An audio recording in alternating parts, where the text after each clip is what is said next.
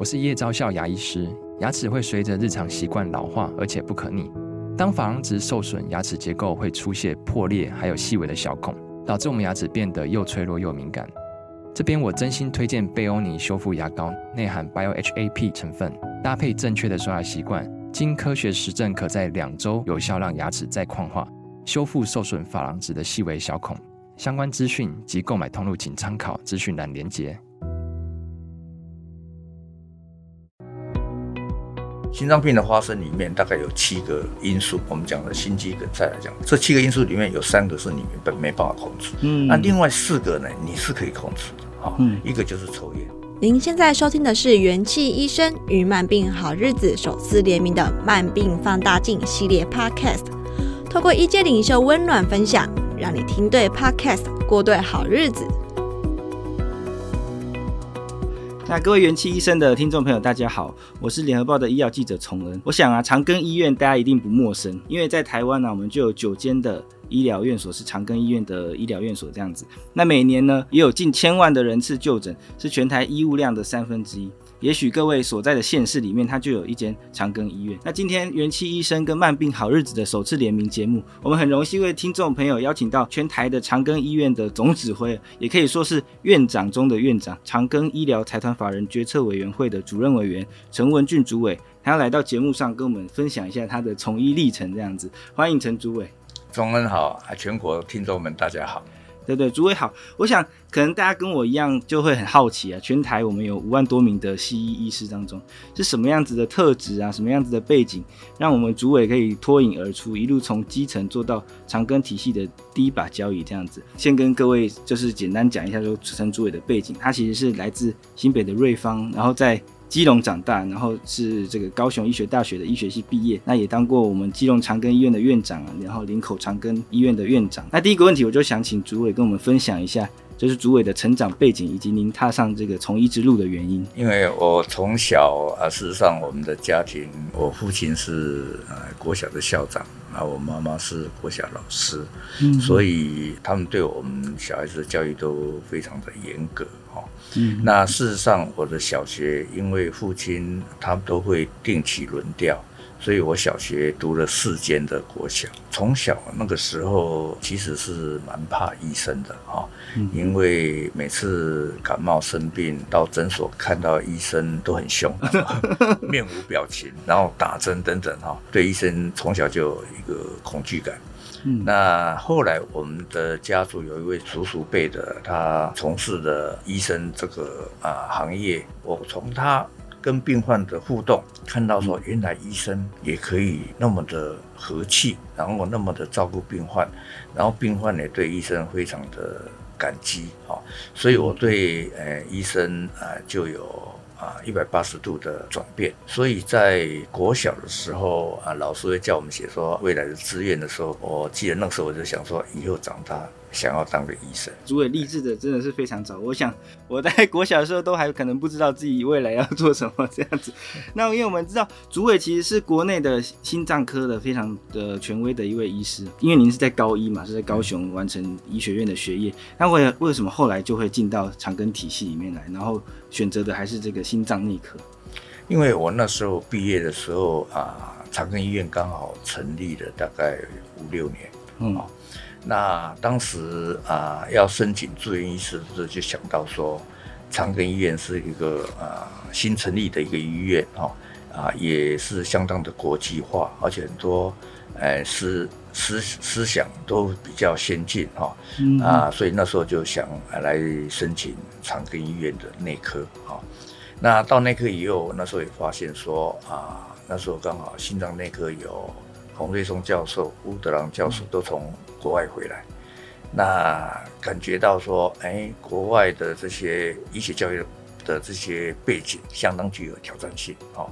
然后心脏学也是我们这个可以说是啊压力最大的，哦，因为它的死亡率相当高，所以医师在治疗心脏病患的时候必须要当机立断。哦，要马上做决策，哦，马上处理，所以这些都是一个很大的挑战。其实从小也蛮喜欢这类的挑战，嗯，所以接受挑战。对，所以我那时候就决定说，哎，走心脏内科这样子。然后走到心脏内科以后，那那时候也刚好又碰到主治医师，以后刚好那时候又有一个机会，刚好全世界刚好有一个是日本的国际循环疾病中心的奖学金是第一届，嗯，然后美国的罗彻斯特大学的奖学金也是第一届。啊，两个都第一届，所以那个时候我想说，大概希望不大，我两个都都申请看看，哎，就后来两个都都申请到，哇，所以那时候就是很难得的机会，就是可以到日本跟到美国哈，嗯，对于这个很多比较先进的这个医学能够进修哈，所以我想回来在国内也能够做出一些贡献。哎，那您就是同时。同时申请上了，但是分两次的时间。对对对，对，OK OK，那真的是非常厉害，可以一次这么难得的奖学金，朱伟一次就申请上了。那个 运气好，运朱伟太谦虚了。那就是说，因为朱伟从一到现在大概大概有几年时间了？大概已经四十四十多年了。四十多年来，对，因为想说这么长的从医的时间里面呢、啊，您一定看了很多疾病的无常，尤其是说您刚刚有提到说心脏，因为可能病程演化的很快啊，随时都是一个很紧张的状态。那也许呢，您也就想说，您是不是也跟病人可能建立了一些信任的关系啊？就想说，想请教主委说，有没有一些您很熟悉这些老病人啊，跟您之间的一些故事，可以跟听众朋友分享这样子？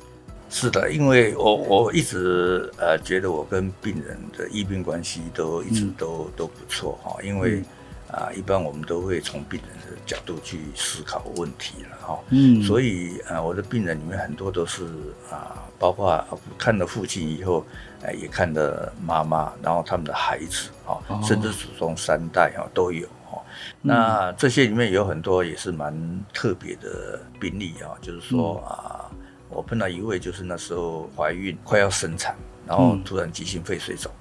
嗯、啊，他就送到长庚来。嗯、那我们那时候就说，哎、欸，奇怪，年轻的女孩子为什么会急性肺水肿？我们一检查才发现她有风湿性心脏病，二尖瓣狭窄，啊、嗯，程度大概轻到中度这样。嗯、那我们啊给她处理，又让她小孩子很顺利的生下来。但是这位病患她坚决不开刀。嗯、那我们啊、呃，只好用药物小心的治疗啊。到现在已经大概三十多年，他的小孩子都已经结婚了啊。嗯，所以他现在还在我们门诊啊。那这个是印象还蛮深刻的啊。嗯，那我也碰过年轻的，然后有风湿性关节炎，然后又有糖尿病，又有高血压，然后又有心脏病啊。嗯，然后那时候在基隆帮他处理，又我调到林口又。他就他就一定要跟过来，我说你 哎，但是他就觉得说这个是一个缘分呐哈，那么多年来这样追踪来的缘分，这个也是蛮特别一个例子哈。所以诸如此类，还有碰到过一个在复兴乡的原住民哈，啊，他每他说要看诊啊，从复兴乡到复兴乡是在哪里？在桃园县，在桃园哈，但是他那个是在山地里面，所以他说每每次来要三个钟头。哇，的车程，嗯，然后回去又三个钟头，所以他是单亲妈妈，又有小孩子，我觉得他真的很辛苦。嗯、后来啊，因为疫情期间又可以远远距医疗，以后他就方便了很多很多。这些例子我们都会替他去考量，哦啊，让他能够得到最好的照顾了。所以我觉得医病关系是。很自然就会，嗯，哦，会非常的绵密哈，就是说大家互相考虑对方的立场，嗯、我想这段的这种呃连接就长长久久。您刚才提到，就是说有一个有一位是从基隆一路跟到林口，有一位又是从复兴乡到，就花三个小时的车程，嗯、其实都是愿意花很多程长的路程，然后跟着主委这样子。嗯所以刚才提到的病患呢、啊，其实有一位提到，您提到说是比较年轻，那他同时又有糖尿病啊、高血压、心脏病，就是因为这些病患他可能就是需要多重的共病，所以定期的都要回诊，那也就因此建立了比较深厚的关系这样子。是，那其实主委我们知道说，台湾慢性病好像越来越严重这样子，那好像有七成的长者以上啊都有两种的这个慢性病。那想请主委跟我们分享一下，说您有没有观察到说，在您的从医的之初啊，有没有一些早年的慢性病的治疗困境啊，还有或者说在这段四十年的时间里面呢、啊，台湾的慢性病发展有哪些的趋势？因为台湾事实上已经走到老龄化的人口，对对，所以啊，平均寿命也延长了哈。嗯，所以显然这个慢性病的影响会越来越明显。嗯好，那这个慢性病啊，事实上在台湾来讲，其实是目前看起来也都相当的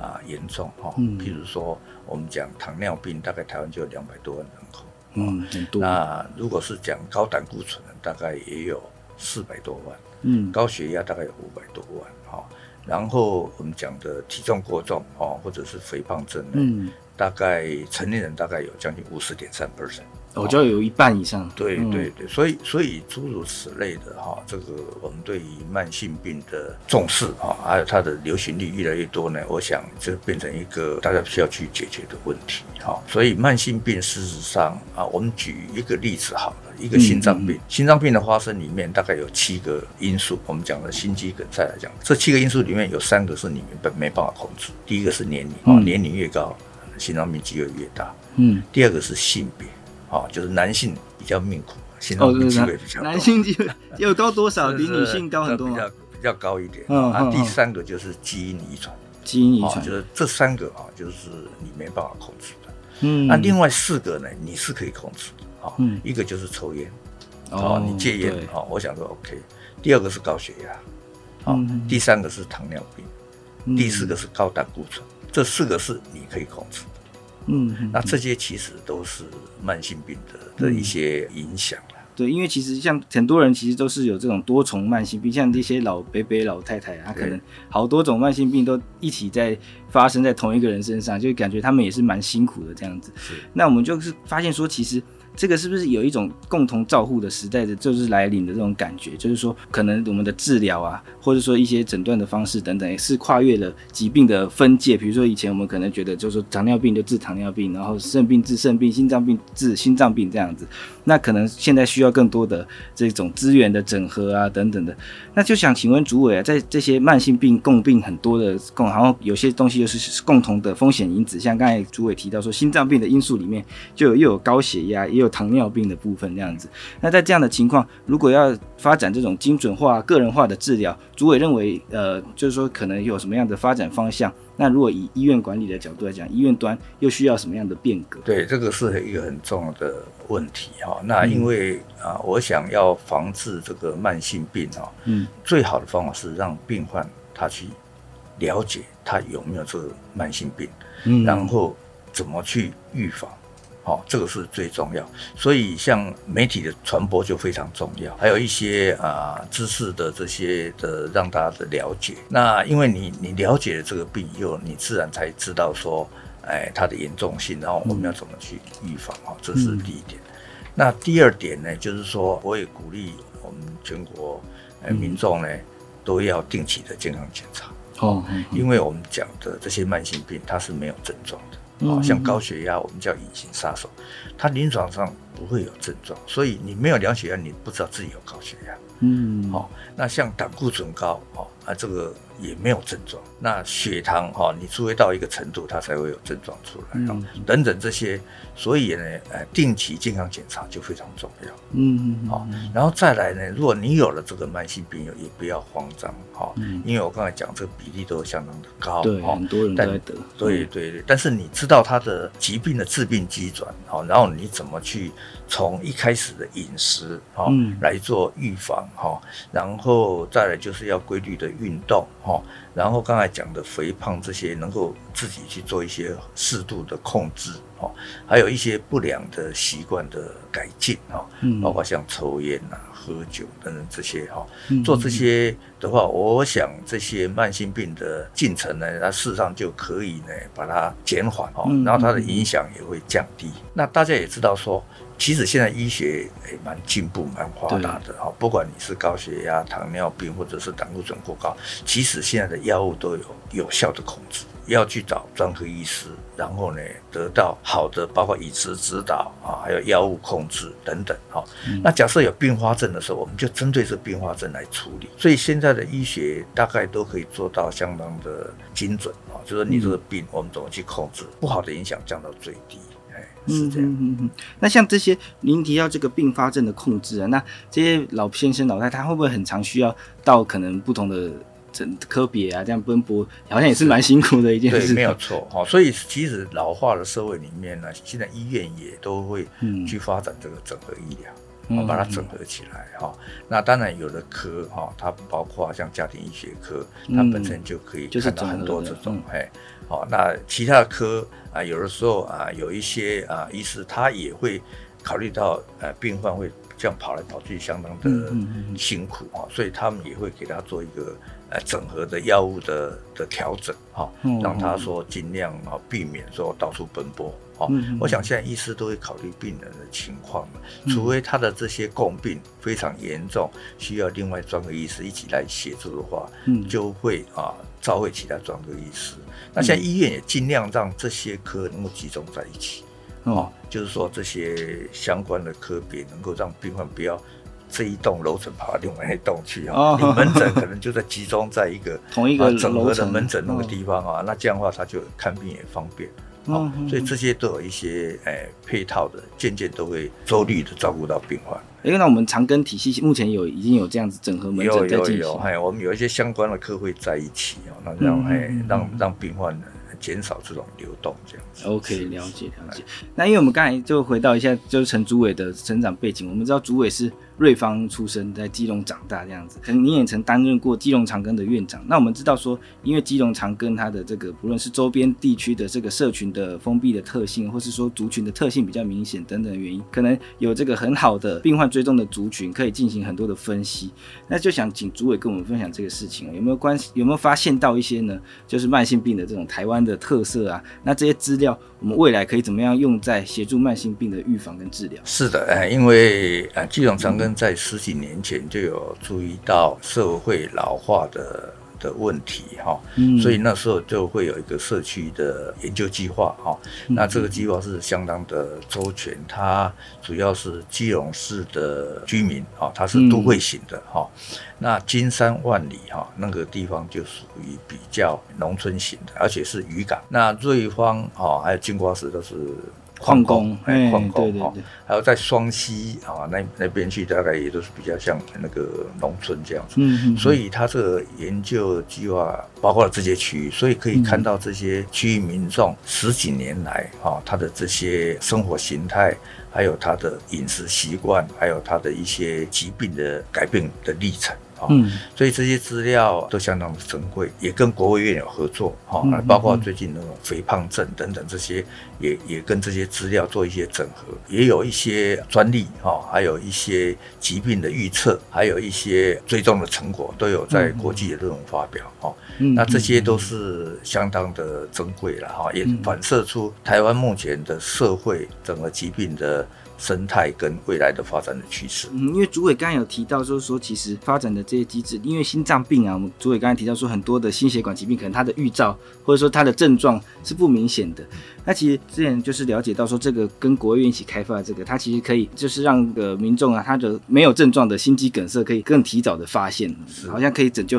很多的这些急性的。发生的患者这样子，对对，他这个有申请专利哈，就包括说如何预测从心电图跟他这些危险因子如何预测心脏病的发生，利用到这个人工智慧的一些方法哈，这些有的已经有初步成果，有的还在进行中。嗯，那我想这些都是蛮珍贵的发现，对，有可能是未来的一个趋势，因为我们知道现在 AI 也很夯，这样子 Chat GPT 等等，在医疗的应用也是很重要。是是是。那主委再来就是说，因为我们知道。说主委其实是一个登山的爱好者，我们接下来就想请主委来分享一下，说您第一次登山的经验是什么？我不是说登山的爱好者，我我我主要是说啊，因缘际会，然后我去参加这个登山了哈。那主要是因为那时候基隆长庚医院三十周年庆。那我们的同仁说，哎，我们要办一个活动，能够反映出这三十周年哈。他们找来找去，就会发现这玉山国国家公园刚好三十周年庆，跟基隆长庚同样的年纪，所以他们说，哎，那这样院长你要不要带队我们去爬一次玉山哈？那我接着说，哎，这个 idea 很好啊，我就说好。那好以后当然就，哎，他们说，但院长你有没有爬过大松？我说没有哎。他说：“那院长，那你这个要训练一下。”我说：“好啊。”然后他们就安排礼拜六、礼拜天去台北市附近的山去登山哈。嗯，那刚好就那那几个礼拜，礼拜六、礼拜天都有医学会，我都没办法去，就没有练习，就没有练习。所以那一天登山是第一次爬爬山，就去爬玉山啊。哇！那去爬的时候，刚好在路边就碰到我们原住民哈，他跟我聊天。那他问我说：“你是一三第几次？”我说：“第一次。”他说：“那你平常有没有训练？”我说：“没有。”他就跟我讲说。他没有看过这么大胆的人，听到我就吓一跳。哦哦，原来有这个东西，真的是，所以所以那时候就硬着头皮，因为要带队嘛，就大家都准备好了嘛，所以我就硬着头皮去去爬嘛，哈。那当然，我们第一天就先去爬前锋。那个前锋你知道是很陡，而且都是那个巨石嘛，就爬前锋下来以后，然后就到山庄去。第二天凌晨爬玉山主峰，哎，主峰，嗯，啊，前锋爬下来就脚就已经酸了哈，然后再爬主峰，哇，还蛮相当的吃力。那时候真的是靠意志力爬上去啊，爬上去以后，然后下来以后，大概就是呃，大概有一个礼拜的铁腿啊，铁腿都不能走了。对对对。那后来我们大家爬就有兴趣出来了，嗯、所以我们同仁说，那这样我们是每一年哈爬一个国家的最高山，对，好，所以我们已经爬了台湾的玉玉山，已经爬好了，所以第二年我们就决定爬日本的富士山，对，所以我们那时候就第二年就去爬。啊，因为有有第一第一年的这些经验，所以第二年我们也会会有一些。训练哈，所以爬富士山就就比较轻松，轻松多了哈。然后再来说啊，那第三年我们就爬啊马来西亚的神峰，神峰。山，他们的神山哈，也是他们的最高。最高，哎对对，啊都都已经都准备好了，那那时候刚好又调动嘛，我就从基隆调到林口，那调到林口以后啊。就啊，就比较忙，忙 忙忙到现在都还现在还在做梦，在爬爬山。但是就是期待说，赶快有时间就可以再去爬。对对对对对对对。那不晓得说，因为登山其实，如果刚刚提到说是一个很靠这个意志力的事情。不知道主委有没有从里面得到一些什么感想啊？我我觉得感触是主要是说，哎，我们还是要一个目标。你身为一个目标以后，你平常。就会呃知道说这个目标不是很容易就可以达到，所以你平常就要去训练。每一个阶段你一个目标，然后你去训练以后，其实很快你就会其他的一些连带效应就会带起来。包括你，你平常就会去健走啦，等等去做这些，你就变一个有运动习惯的人。对对对，然后你就，所以我觉得很多事情就是你有一个目标，然后你就要做好准备。啊，做好准备以后，你就会去每天就很规律去做这些事情。以前你没有目标，觉得啊浪费时间去做这个嘛，但是现在有这个的话，你你觉得哦，生活就特别充实了哈。所以我自己也是在鼓励我们的听众们哈，这个是任何事情都是这样子，哎。嗯，因为不晓得是不是因为这次的主题在讲慢性病，我总觉得这个好像跟慢性病很有关系。就是说，这个人因为慢性病也是需要透过主委刚刚有提到说，有一些生活习惯啊，对对，需要改变，那也是病程的时间很长嘛，那也是需要持之以恒。对对对对对对对，那就是非常谢谢主委透过这个登山的小故事，给我们的病友一些鼓励这样子。因为长庚它本身是。台湾最大的医疗体系哈，所以我一直啊跟我们的同仁讲说，长庚啊医院它第一个要件就是未来的走向就是一定要全面的国际化。好，这个因为医疗本身是没有分国家的，事实上它是世界是一体的哈。那我们唯有说这样的国际化哈，国际化以后呢，事实上你才会有很多最新的医疗的，包括观念。方法，还有一些药物，还有很多最先进的仪器，因为这些对病患都是正面的。那我们希望整个长生医都是朝这方面去走哈。譬如像，